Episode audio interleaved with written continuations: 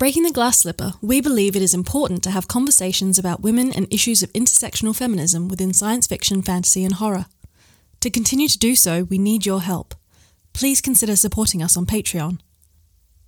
Join the conversation by following us on Twitter, Facebook, and Instagram. Welcome to Breaking the Glass Slipper. I'm Lucy Hounsom. I'm Charlotte Bond. And I'm Megan Leigh.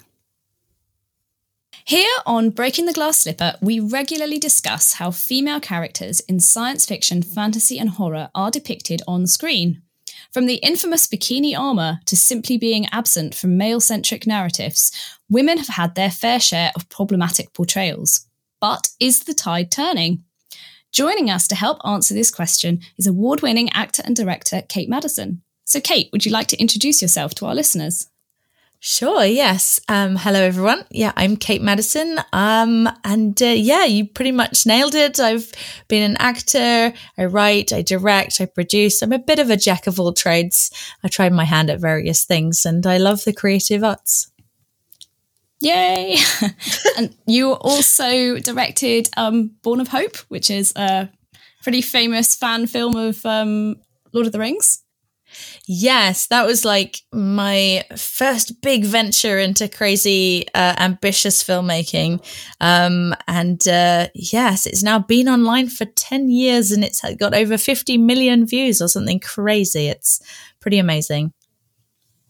Oh, well, I really enjoyed it. So uh, I hadn't come across it before. So it's obviously finding a new audience um, every yeah, year. Yeah, find- yeah, absolutely. It's so it's so amazing that although it's been online so long, people are discovering it daily, really, and just going, "How did I not know about this? It's amazing."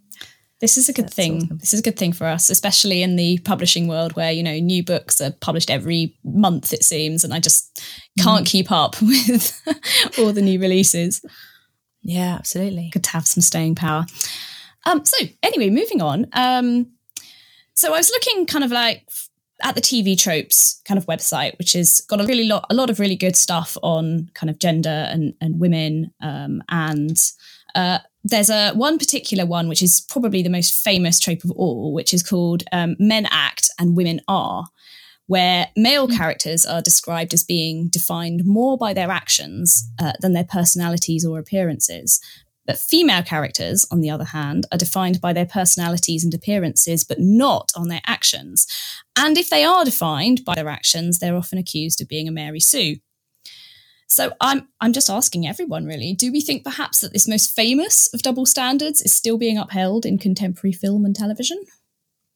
Just looking at things like, you know, the superhero films and even if you just look at the posters for Avengers, you just you see it in the costume design, in the poses they're made to, you know, stay in for the posters and things like that. It just, it's, yeah, it's definitely still there.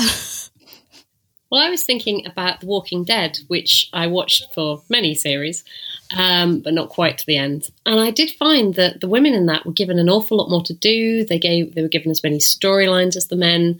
Um, it wasn't just about looks and personality. There was there was plenty to go around with everybody. But I don't know whether that's because um, a there was more women, um, so it was better balance than perhaps some of these fancy things where you have a couple of men and a woman, or whether it was just because it's a TV series they obviously have more time to go into that than they maybe do in a two hour film. I don't know if that makes a difference at all. I would say that if they have enough time in a film to go into more depth for the male characters, they ought to do the same for the female ones. I think it, it's um it's an interesting one. It, like I think sometimes the the style of the film makes a difference too. As you said, the the sort of superhero ones, especially with the sort of tight costumes and and poses, is more is definitely sort of uh, it's harder to do. Even though, I mean, I think they did a, a good job with Wonder Woman and made her cool action hero thing, but obviously there's still an element of like she still has to look really cool and beautiful at the same time and have and wear the, the evening gowns while carrying a sword in her back and things. So it's um it's finding that happy balance, but it's really hard when it's so ingrained. That's I think the big problem. Yeah, the the costumes is an interesting one from when you look at like characters who fight or they're very physical. it was actually one thing that I quite liked about Buffy, which always comes up when we're talking because we all love Buffy. But Woo, Buffy. um, the fact that she used to wear trousers and or uh, i always remembered one uh, the episode in season seven where she's going out on a date with um, i'm going to forget his character's name but db woodside um, and they're accosted by vampires and she's wearing because she's on a date so she's wearing a dress and she just quickly rips the dress so that she's got enough movement for her legs um, and i did like that in the sense that it you know made a point about you know clothing being practical rather than necessarily just for titillation Mm. Yeah, although to to be fair, if you rip a dress, you're probably also adding that titillation a little bit, aren't you? Sort of going, oh look, now she's got a really ripped, all sort of like right up the leg dress. that is true uh, yeah i'll give you that uh, in, in the uh, p- particular moment i'm thinking of i don't think it has quite that effect um, but certainly not all the uh, the other one i'm thinking of is say Captain Kirk when he would rip his shirt just to the top of his girdle. Um, it's not quite like that either. Yeah.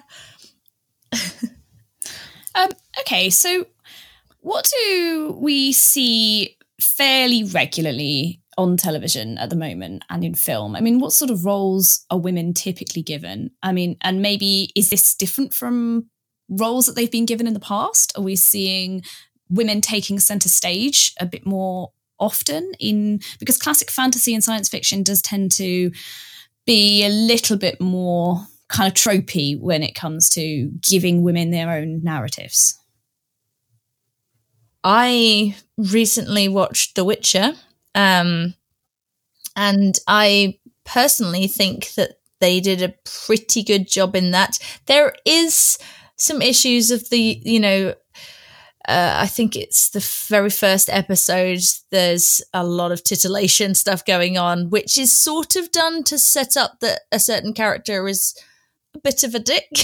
um, and and but it it was a bit of a, a roll your eyes moment um, for me, um, and uh, at least more because they they definitely still put in a, a bunch of you know nudity and things in that show.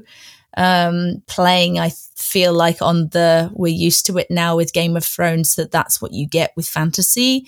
Um, which i'm not a big fan of um, but um, most of the time i was i think maybe uh, i was going to say most of the time i was able to to deal with it was okay but it could have also been that you go oh i'm used to this now. This is what this show does. Moving on kind of thing. But that aside, I do also think they did do a good job of of the characters in that, in the sense that the you know essentially, although you think of The Witcher as um, Geralt, it it's not really his show. It's the the girls really do, I think, take center stage almost more than him. Like they're more interesting characters to a certain degree. Yeah, I would agree.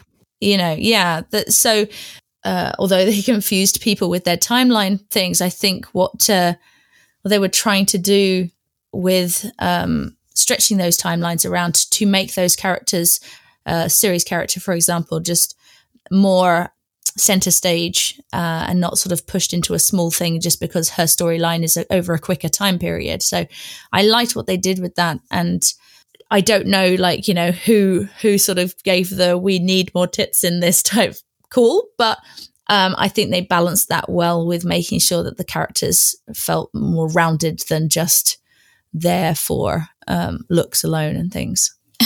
I think it's really interesting that I'm getting this like behind the scenes, almost like a satire of like, you know, a male director and a female director having an argument over like okay mm-hmm. so i want to put tits in but okay well you can have like one tit but then i need serious female agency. And it's like some kind of dialogue being played off one against the other like the fact that we're still you know we've, we've clearly like as we're establishing we've come some way um you know towards recognizing that there are problematic elements with featuring women in this way. But you know we've just said that these two characters are more compelling than the central character i.e the witcher. So mm that's something that's Mm. really interesting to consider as well. Like we're actually wanting to, we're possibly more invested in these women's stories than we are in another male hero narrative, or in this case, anti-hero narrative. I know that from from my experience of uh, when writing and things, uh, the thing that I find really interesting is even you know obviously coming from a female perspective and writing a f- uh, for a female part and things that I I still find it sometimes difficult to make sure I'm putting in enough sometimes agency for the characters, but also just generally enough female roles. Like the tendency seems to be to surround the character with these other people, but they are often coming out as male characters.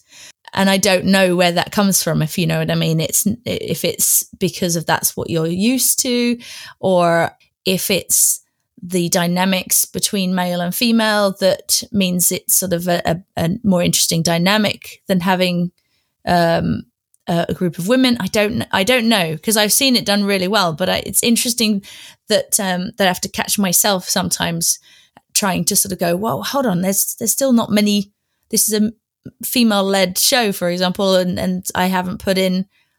She's got a friend who says a few lines, you know, so it is something that's sort of quite deep ingrained, I think. Oh, I completely agree. And, you know, as a writer myself, there's, I mean, even today, I was writing something and had written a male guardian again.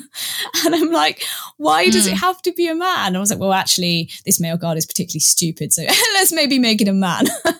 um, in the nicest possible way.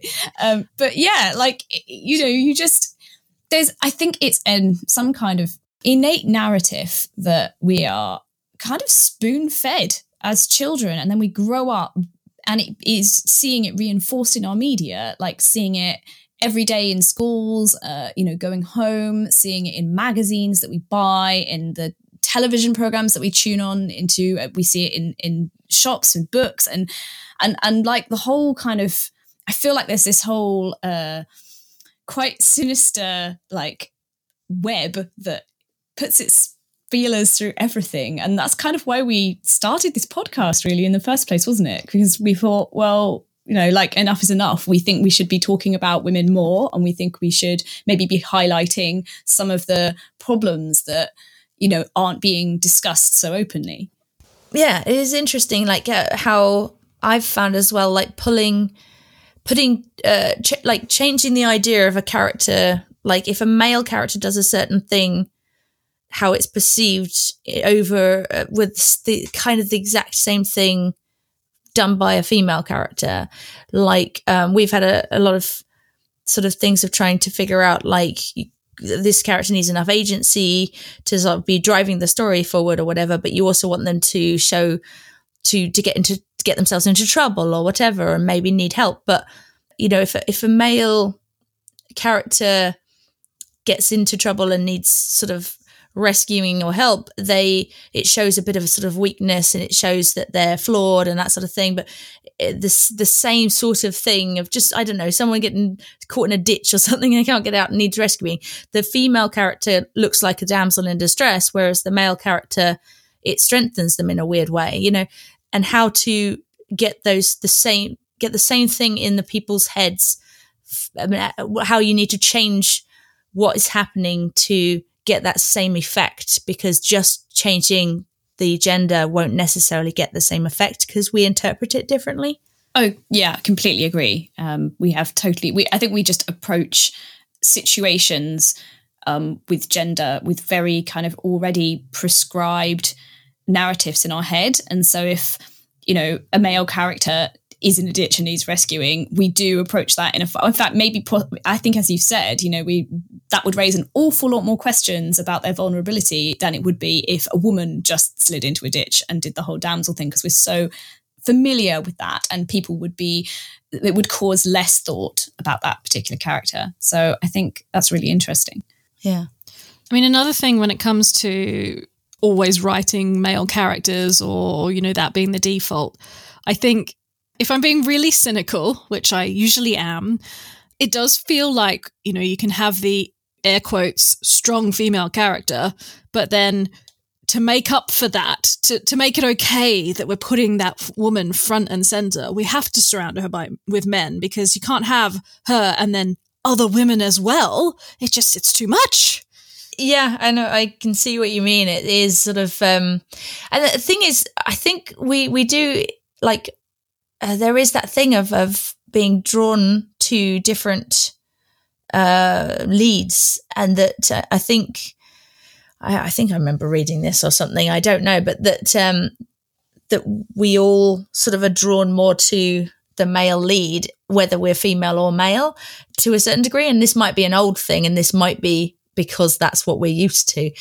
But you, I, you still do hear guys sort of saying, "Oh, I don't know whether I want that's that feels like a that's a a girly movie or whatever because it's got a female lead in it, sort of thing." I, and I, it might have changed a lot more now that we've got things like Star Wars and uh, and Witcher and and there so many shows and so many things with female leads uh, that it might have have started to be pushed to one side a bit more and a bit more open as not just this is a female show, this is a male show, but it definitely used to be the case.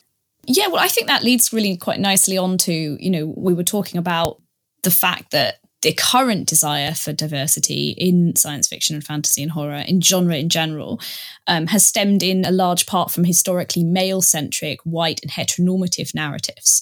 So, did, I mean, I, I think clearly we've we actually you've kind of answered this question in a way that did awareness of this bias influence you when you were creating ren because clearly i mean i think there must be something there that we've already touched on that you know that fantasy in particular has you know has followed quite a formulaic kind of narrative when it comes to assigning a particular character to a, a male or a female.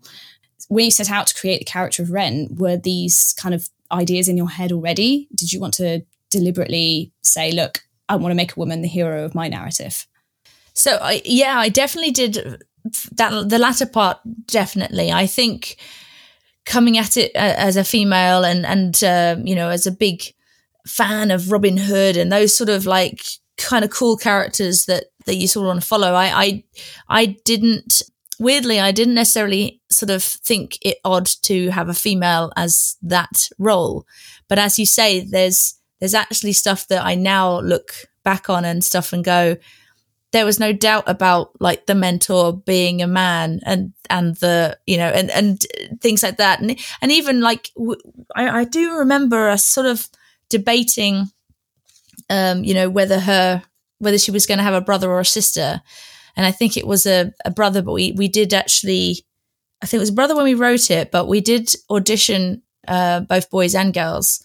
But there was also an element of going, we look at this different, like if she has a little brother that she's looking after as opposed to a little sister, how does that affect the psychology of seeing that? Like, because it definitely changes the way you think about those characters, or at least it, it felt like in my head that it, it would change the dynamic slightly. But it's so weird that uh, yeah that, that everything's sort of set in stone. It's only the female lead is probably just comes from the fact that you know I would love to be those sort of characters, and I, I so I write from what I think would be cool and what I aspire to and stuff. So, but but when it comes to writing lots of the other characters around there, yeah, that doesn't sort of come out as much. I thought it was really interesting what you were saying just now about auditioning boys and girls for the sibling role, because when you think about it, when you think of all the people in Ren's life, there are quite a few men within the narrative, certainly in yeah. the first episode. And she does have a very caring role or a reciprocal role with all of them. So she, you know, she's looking after her father, she's looking after her brother, um, she's trading stuff with the guy in the woods, she's trading stuff with the guy in the market. So although she is sort of a woman surrounded by men, she is got a really strong role with each of them and it's a very sort of positive role as well. I thought that was quite interesting the way you you kind of work that in. It was nicely subtle. Cool. No that's great. Because because it's interesting sort of like looking at it now as well and going she is very mothery. She's a mothery figure. We were talking we were sort of um looking we're doing some casting at the moment and um and talking to those actors about what they see from Ren and things. And you realize how, or I realize how trying to make her a that strong. I know it's, it's so cliche to say strong character because that's not really. It's so vague, but you know the the the main sort of drive, and yet she still has that mothering instinct in a way to look after her brother and her her and her dad and and all the people around and so she's and hopefully it means we can we can work in a way to have someone who is out there and driving things, but using that mothering instinct almost. Because I think that's going to come into play as as we go forward. You know, you can become the leader of a people, but through a sort of like that sort of instinct almost as well to look after your community, your home, your family, whatever.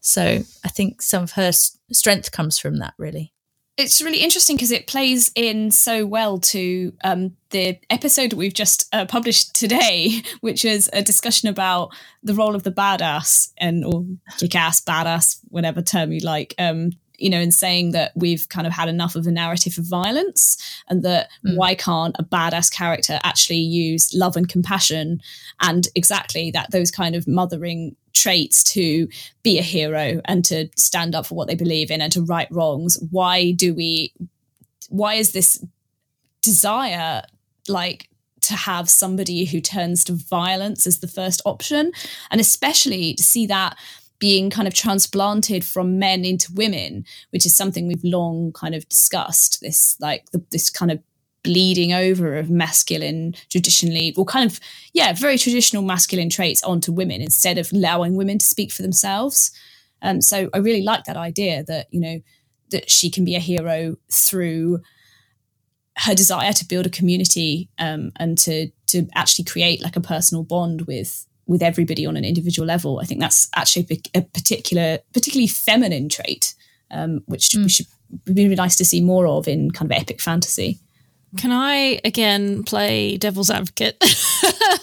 um, it's just it's interesting when we're talking about you know creating a community or you know being a leader and and you know you're talking about this as kind of um, coming from a mothering sort of perspective but historically a lot of leaders and and people who have gone on to build communities have been men or at least those are the stories that we're told. And it's interesting that you know, even the four of us uh, would look at a male doing those same kinds of things and not get the same kind of will not think of it in the similar kind of way, even if their their behaviors or the things that are driving them are actually a very similar thing. You know, a man can be very much, you know, in the role of a protector but you know it's the way that we kind of talk about this kind of if it's a, a, female doing the, the role of protecting it's it's a mothering thing and that's somehow very different. I don't really have an answer to that. I just thought it was an, an interesting thing to point out.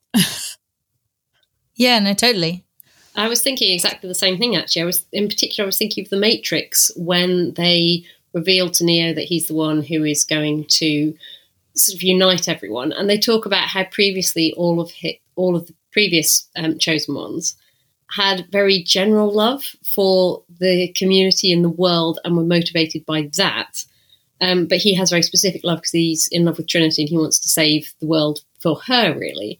And thinking about the whole idea of kings loving their people and wanting to save their people, it's just something you automatically accept as part of certain heroes that they do have this love. But when it comes to being a woman, you do naturally find yourself falling into that idea of mothering because that's usually when women have specific or general love, it's either specific for a child or it is a general, oh, I'm a, a motherly kind of person. So obviously that's how I I feel about everyone compared to someone who goes, oh, well, I'm naturally a leader and a king and therefore I care for my people because that's what we're used to seeing in both fiction and history. Part of me sort of like will often think, I, I often will will not necessarily think though that the the the male leader, the king or whatever, actually uh, and maybe this is because again this is often how it's portrayed that they're not they're not necessarily doing it for the love of their people they're doing it for power and glory and you know and those sort of things.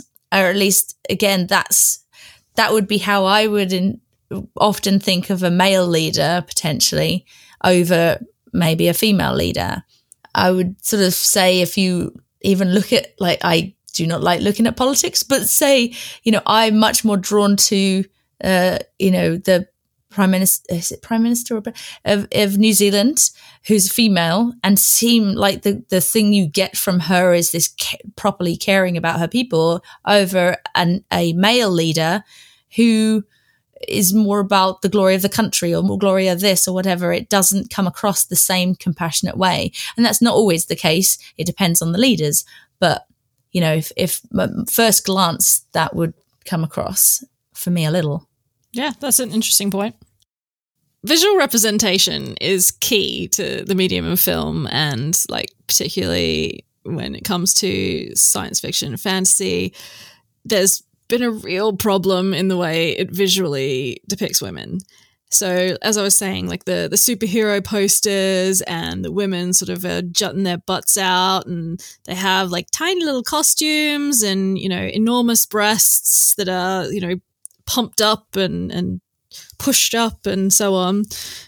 Are we moving away from that? Uh, are we getting different kinds of representation? I mean, the you mentioned Wonder Woman, and there was uh, a thing going around at the time when the film came out, showing like the the difference of like what the Amazon characters were wearing in the f- film directed by a woman versus the one directed by a man. Oh, I saw that. Yeah, it was quite. Um, you take it back and you're like, what just really like it? It it really does. You can see the difference, um, and it's crazy. Despite the fact that both of them are quite skimpy outfits, they're still basically bikini armor. But even so, there's a real difference. One of them seems far more um, about practicality than it does uh, about just titillation so there is that but i i mean i would say personally i don't see it changing all that much. There's still you know a lot of nudity like in the witcher. And you know again and this is not just because i would like to see more of it but you know it's always the women who are naked. I'd like to see more male nudity you know? We see all the bits of the women mm-hmm. but where are my penises at? So all i'm saying that was classic Meg. Where my penis is at. Give me a tagline for the episode. yeah, I've just just googled that picture. Uh, it's yeah, it is interesting. Such a difference. Like they are proper bikinis, aren't they? Going on. Yep. um, it. Yeah. I. I mean, it, it's. It is. I think. I do think there is. Um. There is a specific thing about those sort of like superhero things because they're so heightened. Like everyone is a superhuman, you know, uh, and so they also are super hot and super this and super that. So I think those are. Um, it would obviously be great to pull them them away, but because they're such a blockbuster style things, they're just trying to get people through the door, and uh, and so they they push it to the limit that they can, and until people stop going because uh, of or uh, don't care so much, so don't go because the poster has the big tits and stuff, then like it's it's it's us to a certain degree that need to change, which is so hard because you know the whole reason why this works is it it pulls on you know the the deepest sort of stuff about human nature. Um, I yeah, I, re- I remember this is this is old, but like in a similar kind of way, um, back when they made uh, the King Arthur movie. This is an old King Arthur movie, though. Hold on, with, with uh, Clive Owen and Keira Knightley, and and the post like showing the picture of her before the poster was done and how they pulled her b- boobs yep. out to give her boobs and stuff, you know.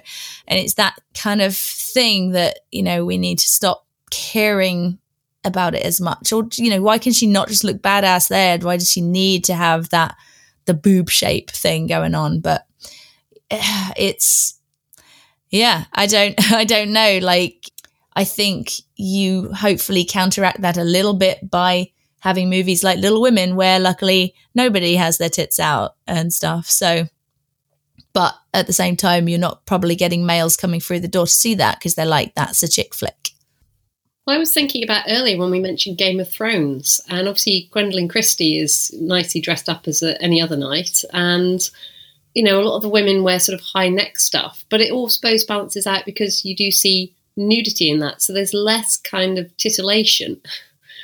Less titillation and more tits, basically. So you've got the whole idea that they're all going around in relatively straightforward, simple armor. I mean, I know Daenerys has obviously got you know a little bit of boob wrapping, and that's about it. But she is in a very hot country, up in the north and whatever. They're all wrapped up in furs and everything like that. It's not you know over the top. They have genuinely thought about relevant things for different people. And in King's Landing, there's not a lot of flesh showing that kind of thing. But does that then balance out the epic nudity that you don't perhaps get in something like Lord of the Rings, where everybody's very sedately dressed and there are no boobs on show at all? So Mm. Yeah, I think for I found, and again, like I would have to sort of rewatch to really know, but I feel like something like Game of Thrones toned like it calmed down as the seasons went on. Um, and again, I feel like that's possibly like we need to get people through the door and we have to therefore show something to get them through the door. And that's all these tits. Once people were hooked for other reasons, then and possibly because the uh, actors agents were able to go well you've got her now and uh, she's not going to do this anymore. They were able to sort of like pull back on on how raunchy the show was in that sense. I think yeah it's nice when they don't have to do it all the time and it is kind of crazy how many shows do do it. I, I just think it's it's interesting how like for me, it would be like we we can understand what's going on without seeing a full, uh, you know, people fully pretending to have sex, and for example, but that is a personal opinion. I'm assuming everyone else likes it, which is why it's used a lot. But like, um, I just find it interesting that uh, people can't seem to use imagination, or at least like it's that thing of like, well, we don't need that. This doesn't advance the story specifically to see this, you know? Mm. It's often used. Interesting that you mention Lord of the Rings. So, uh, Charlotte and Lucy know that I am not a fan of Lord of the Rings, um, of the books. We are, though. Uh, yeah, they are. Uh, uh, of the books or of the films. But, uh, and I think there's, you know, there's a lot of problematic elements to Tolkien, but one of the things about those films in particular is that you don't get the the same kind of titillation of women as you do in other fantasy films that we've sort of mentioned. You know, all the women there, as you say, are sort of dressed in a more sedate manner. They're not, you know, in tiny little bikinis or what's whatever. Um, and similarly, I suppose for for quite a few of the old sort of 80s fantasy films that we have a, a real love for so even like Princess Bride, she's not, you know, she's never naked or anything like that. So um, it's interesting that maybe it kind of does depend on the kind of the subgenre within those, within the, the genre fiction. Do you think it's a Western thing as well?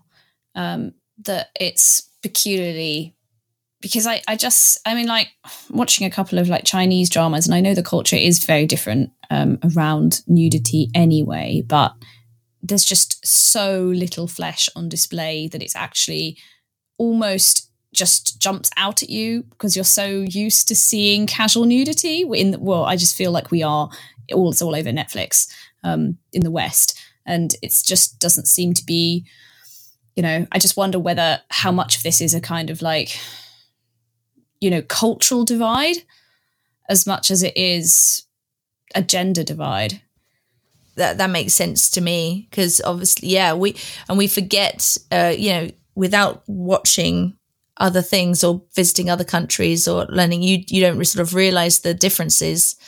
I guess the the problem is like it's hard to go back the other way. Um like it's, it's always unlikely that same you know whether it's you know a swear word that becomes norm you just invent a new swear word. And the thing with with this sort of thing is like where does the line gets drawn before you end up with full porn on on film if you know what i mean if we become if it becomes so normal i guess like how how easy is it to go back the other way from what i understand and i don't know the the whole ins and outs, so people will probably pull holes in this. But um, I believe that some of the you know the things that then developed into hentai, but you know, and just in terms of having you know the up the shot, uh, up skirt shots. Um, and things like that in anime was uh, because you know they had such strict rules about what they could and couldn't do with live actors. So they kind of got their titillation in animated form um, for a lot of the Japanese stuff, which which is interesting. So in in the cultural sense of we don't show this in sort of you know the realist things, but uh, if it's animated, you know, go for your life, have have fun, have tentacles and all sorts of very odd things going on, and that's cool. I don't I don't know much about that myself, but yeah, it makes it makes sense that that things come from different areas and the way different cultures do things. Shall we move on and talk about um, the fact that uh, well, we haven't really talked about allegory very much at the moment, but fantasy is generally kind of well known as a really good arena to explore kind of real world issues um, from a different and potentially safe perspective. Um, so, how do you feel like this has been done well in the past? I mean, I mean, there's been lots of arguments about how you know the Lord of the Rings is is supremely allegorical. Probably not quite as much as Narnia, which is I have a funny mini story about this. When I was 14, I read the Chronicles of Narnia, and I thought they, they were the most amazing books ever.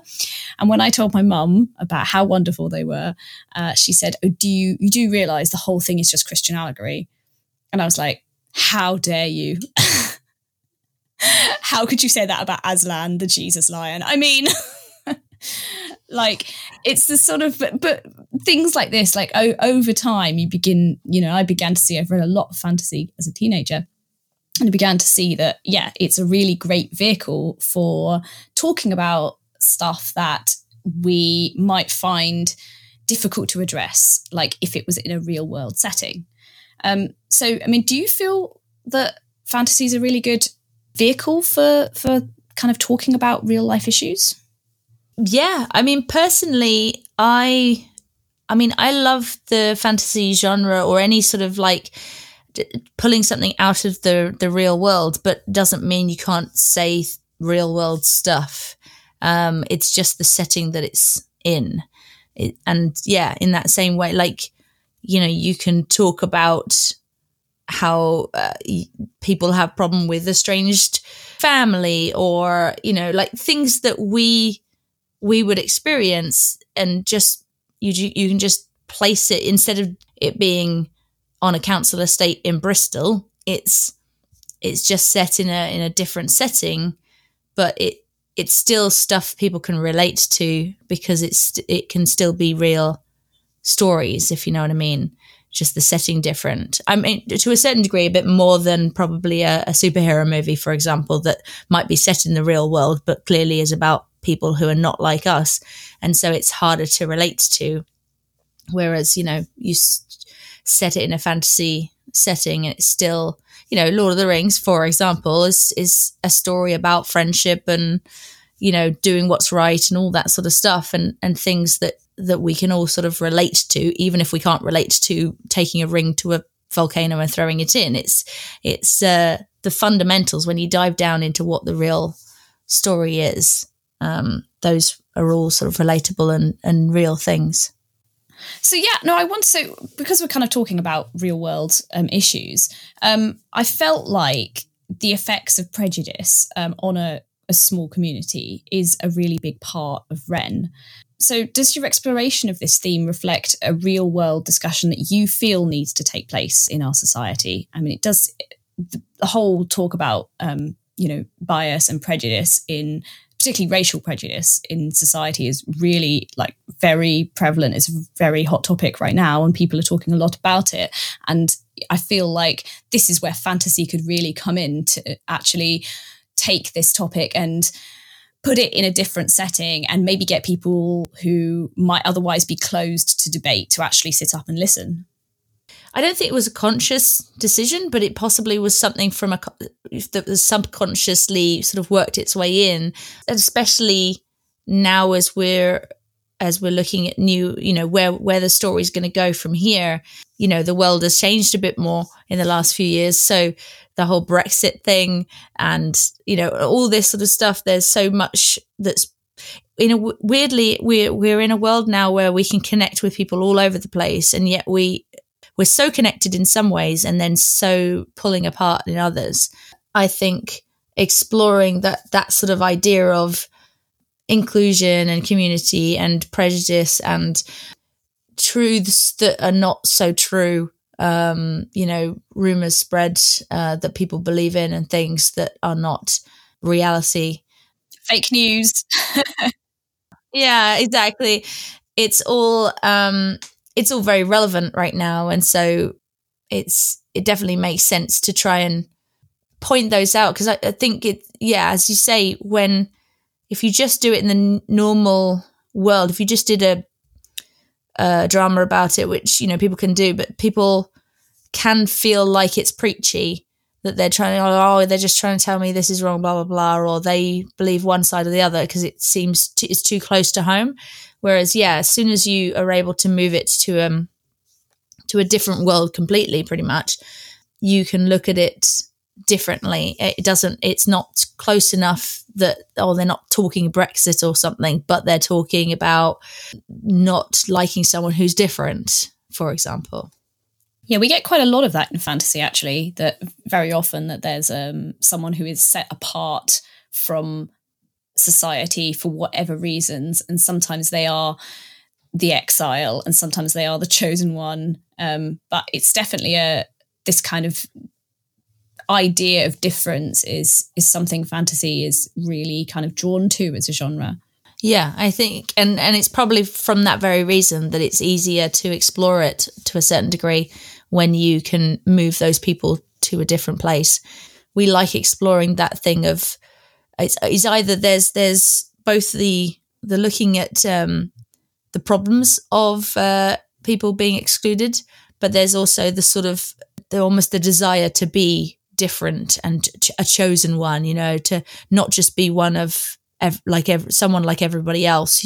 I think that's what draws us to these characters that pe- people don't often feel like they fit into society in some way because they believe something differently and they, they can escape to their fantasy world where that difference makes them special and and they can uh, and they can actually do great things because they're different this is a great time to kind of ask you about since we're talking about characters and we really um, we're very lucky to have you on the show because we don't talk to very many directors and actually don't think we've ever have, have an actor either on especially an actor director combination which is pretty cool. Um, we have a lot of writers and i'm a writer. We have many many writers so we talk to writers a lot about creating characters and how they bring people to life. Um, but like I just wanted to ask you about kind of how you approach characterization. Like, it, is it different um, approaching? Because you've obviously got experience of acting as well. Um, so, is that a different kind of approach um, than you would use as a director? Yeah, as you say, have, having the experience as an actor is helpful because I can try and I can I find it it's hopefully easier for me to explain to the other actors what I'm trying to get from them hopefully without line reading to them and do, doing anything bad like that. I yeah, I mean, I've been quite lucky as well that I've often um, written or been involved in writing the projects as well, so I'm able to sort of like pull from all of those sort of things, and then through discussions with the the actors as well, we can all sort of um, hone in on exactly how that character is, what is driving them, so I, I mean, I one of the things I, I love about directing is you you you're pulling the stuff off the page, but with the actor who is then bringing life to that character. And I'm some of the time I just I'm just able to sit back and watch it all happen because they just uh, and I'm just there to help guide and nudge and um, and encourage the perfect performances. Really, I think it's pretty cool that you um, did acting alongside directing in Born of Hope. was that did that pre- present a particular challenge? It did. It was uh, it was an interesting one because for so long I we were working on Born of Hope, uh, going back and forth with scripting and things, and I'd been working on it for probably a number of years before we were anywhere close.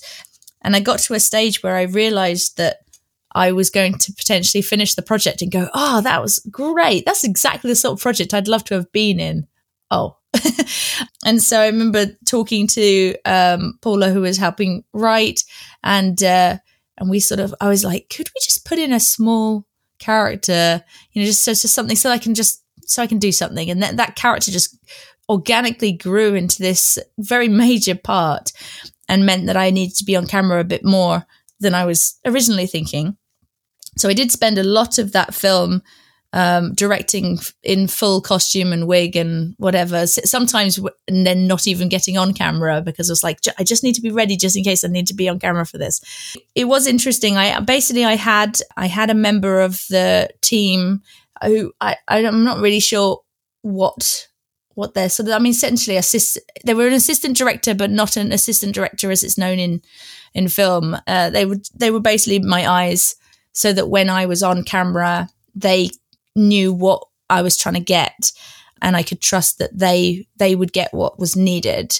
Some of the time I'd I'd come and look at footage and check, but a lot of the time I was able to to trust that that what was what was being got was what I wanted because I'd had this discussion with my sort of assistant essentially who was able to help with that because there was a number of times like I mean, spoilers, but it's been out 10 years. Like, my character uh, doesn't survive to the end of the movie. And I remember for that sort of thing, it was, I, there was a lot going on. We were, it was, and the day was sort of drawing on. We had a lot of extras, we had a lot of stuff. I, I was sitting on set trying to direct people with a stand in for me uh, so that we could get certain shots while my wig was being rigged, while everything else was going on. And then suddenly jumping in and having to, to do a dramatic death scene. And I, I remember, yeah, just lying there while doing the scene going, oh, I, haven't even made a decision of, am I going to shut my eyes at the end or not? for example. And just like, just having to go for it. But yeah, having, I think if you're, you need that extra set of eyes because, uh, you, you need someone you can trust who is going to keep that vision for you and, uh, and be able to do that. But, uh, it was it was a, a big challenge, and uh, I decided with with Ren at least for season one that I would um, maybe hold off on the acting, just focus on the directing and bring the acting in later if uh, if the part came up. But it's really fascinating to hear that. And it sounds very much like, you know, when you say, um, you know, I need an extra pair of eyes, it sounds very much like an editor and how I see my editor. It's kind of because you sometimes yeah. get too sucked into the story. And it's nice to have someone to say, look, no, stay, stay on track. You know, you were kind of right not to to do that and to so yeah it's um it's really interesting though to have those two dual experiences my question is basically because we as lucy mentioned we talk to writers generally and obviously you do write um, as well as direct and act but for us a lot of our discussions are around writing prose so writing novels short stories and in that kind of writing it's i think much easier to get inside the head of a character or at least you know to get that across to the reader whereas in visual mediums, it's much harder to get kind of what the thoughts of a character, what they're actually thinking. You kind of more rely on the visual. So, you know, the cues of whether or not they're smirking or laughing at something. You don't know what's going on inside their heads. And I was just wondering how you try to or, or, how you work around that in creating a character with a lot of depth who you can kind of see inside to their motivations when you don't have the ability to sort of actually spell out what it is that they're thinking it's trying to to have yeah have the actions speak for them as much as possible but at the same time um there's i i find I sometimes when I write in the scripts, I actually write stuff that you probably shouldn't really be writing to try and help give the the actor an idea of what I'm thinking that they're thinking, if you know what I mean. So that when they're not saying anything, they know where their mind is at and so they can they can bring that and hopefully through their expressions and and things you can the audience can see some of those thoughts. But obviously, yeah, without putting a, a voiceover saying, I was thinking this, it's, which is never, sometimes works, but it is much harder to do. And I, I know, interestingly, I read the Hunger Games books after watching the movies and suddenly felt much more interested in the character having been in their head more than than in the movie.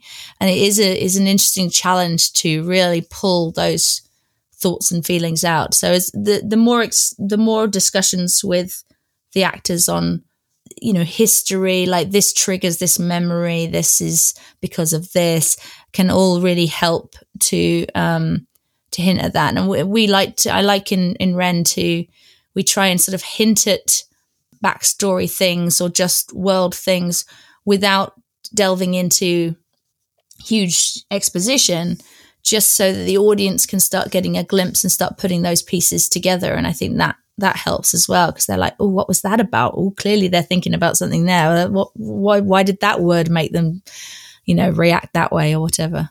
Yeah it's really interesting now kate creating professional and ambitious films on a low budget is a speciality of yours and some might say that it's a drawback that you can't have a huge CGI army of orcs besieging the, the village or something like that. But personally, I think a, a lack of CGI within a, film makes directors and writers and actors think a lot more about how they're going to build up the action and the characters rather than relying on CGI. I mean, do you think that expensive CGI has become a crutch that big budget films lean on a bit too much at the expense of, say, characterization and plot? I think again, if we look at superhero movies, I guess uh, they those definitely seem to.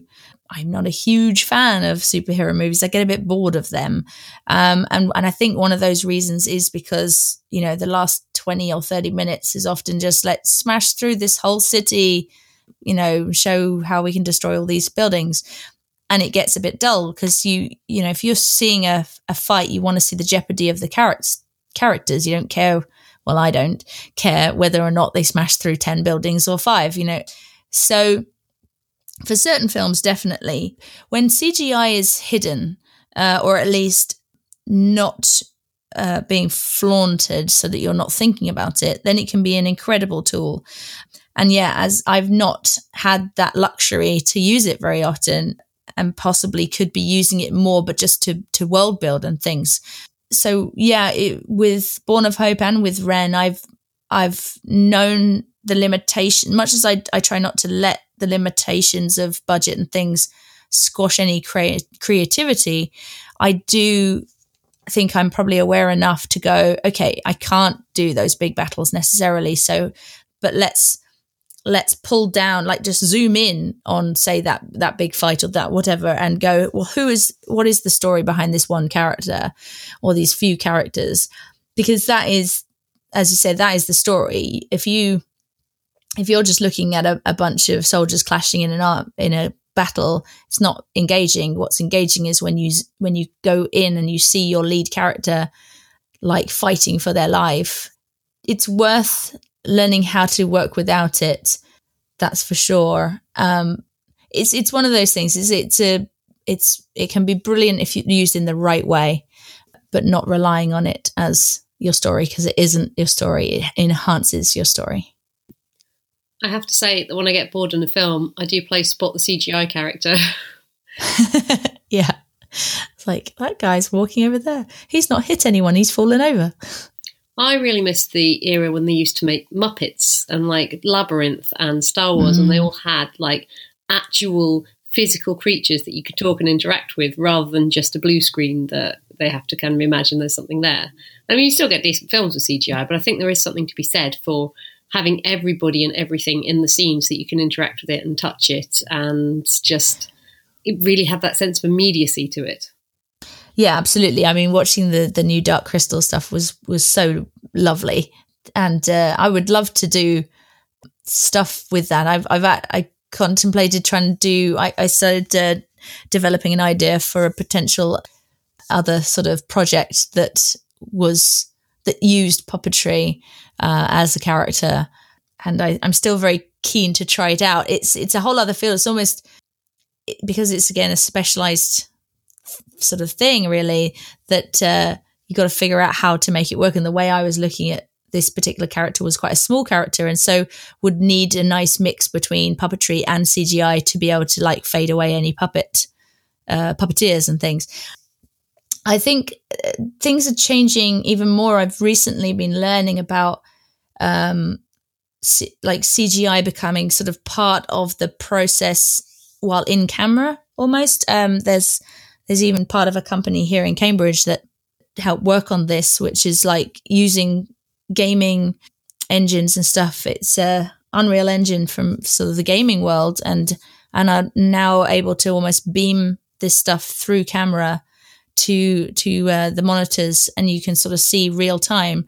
I'm i'm not sure if it's at a stage where the actors are able to do that. There was i saw a, an amazing video where they had big led screens that instead of green screen you're you're looking at essentially a big tv that is changing and adapting live in front of you. And that could add a, add a whole other element to things. But yeah i remember i was a stand-in on gulliver's travels back in the day. And because you had giant gulliver uh, you had you know a big pole with a with a tennis ball on it.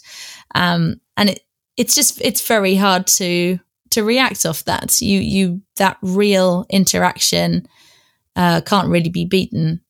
And it is a shame to be be losing that completely so this might be a great time to just ask you a bit about your Kickstarter, and uh, because this will be um, this whole episode will be going out kind of halfway through um, the, the Kickstarter to raise funds for the second season of Ren.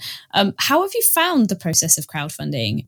Is it is this the first time you've crowdfunded, or um, no? We actually crowdfunded. I mean, to a certain degree, I I've crowdfunded a bunch of my films uh, even before crowdfunding platforms like Kickstarter existed.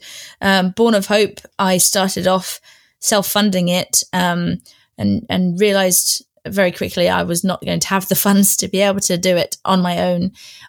We made a little sort of video uh, asking people if they want to, you know, help out to to help out, and we had a donation button, PayPal donation button, and we had money kind of trickle in during the production that I was able to spend on the show. And I think over, I can't remember, over, over half, half of the film was funded through donations, but, uh, but not a sort of campaign like this, this style. For Ren, uh, season one, we crowdfunded on Kickstarter and did, uh, did, did very well, raising quite a lot of money at the time and we also did a crowdfunder on Indiegogo for um, the the sort of festival tour and things. So we're back now on on Kickstarter, pushing for new episodes of the show. We have a lot of supporters. We've been building support.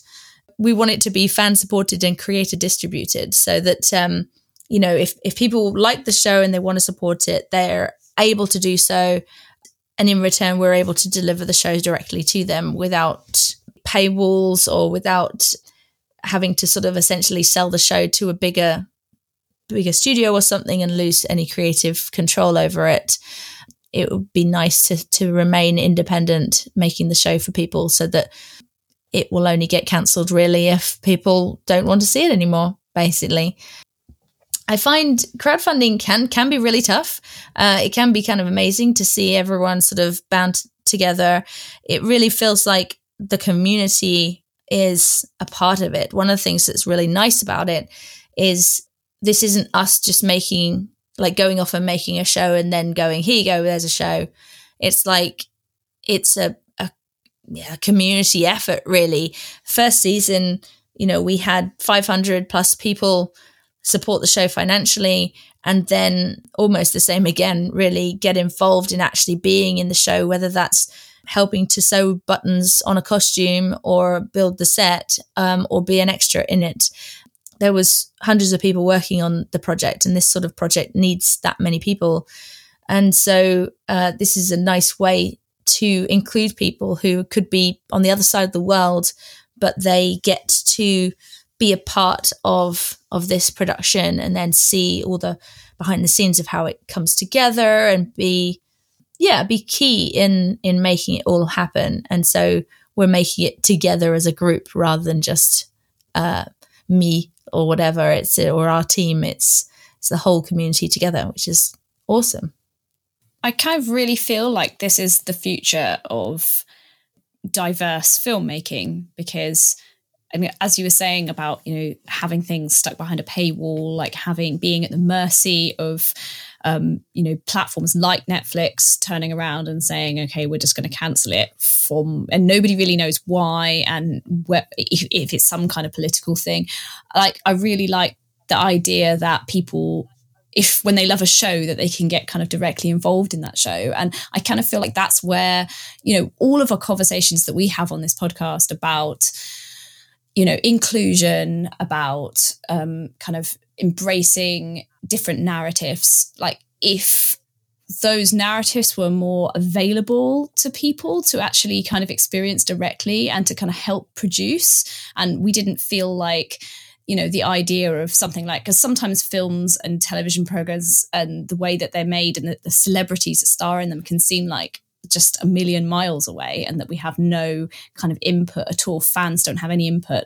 Um, so i really love this this kind of like this vision of um, you know creating content that um, everyone can you know be involved in and maybe that will help to kind of broaden the the dialogue that we're kind of trying to promote here thank you so much for coming along and talking to us. Um, I mean, if uh, there are any like fans of Ren uh, or Kate's, indeed, and Kate's other work, um, listening kind of right now, then um, would you like to tell them how best they can support the project? The Kickstarter is live right now. So you can, the easiest way is probably just to go to Kickstarter and do a search for Ren or Ren episodes or Ren, the girl with the mark. The actual URL is kickstarter.com slash projects slash mythica slash Ren2. And uh, you can also check it out on rentheseries.com where we'll link to everything through that.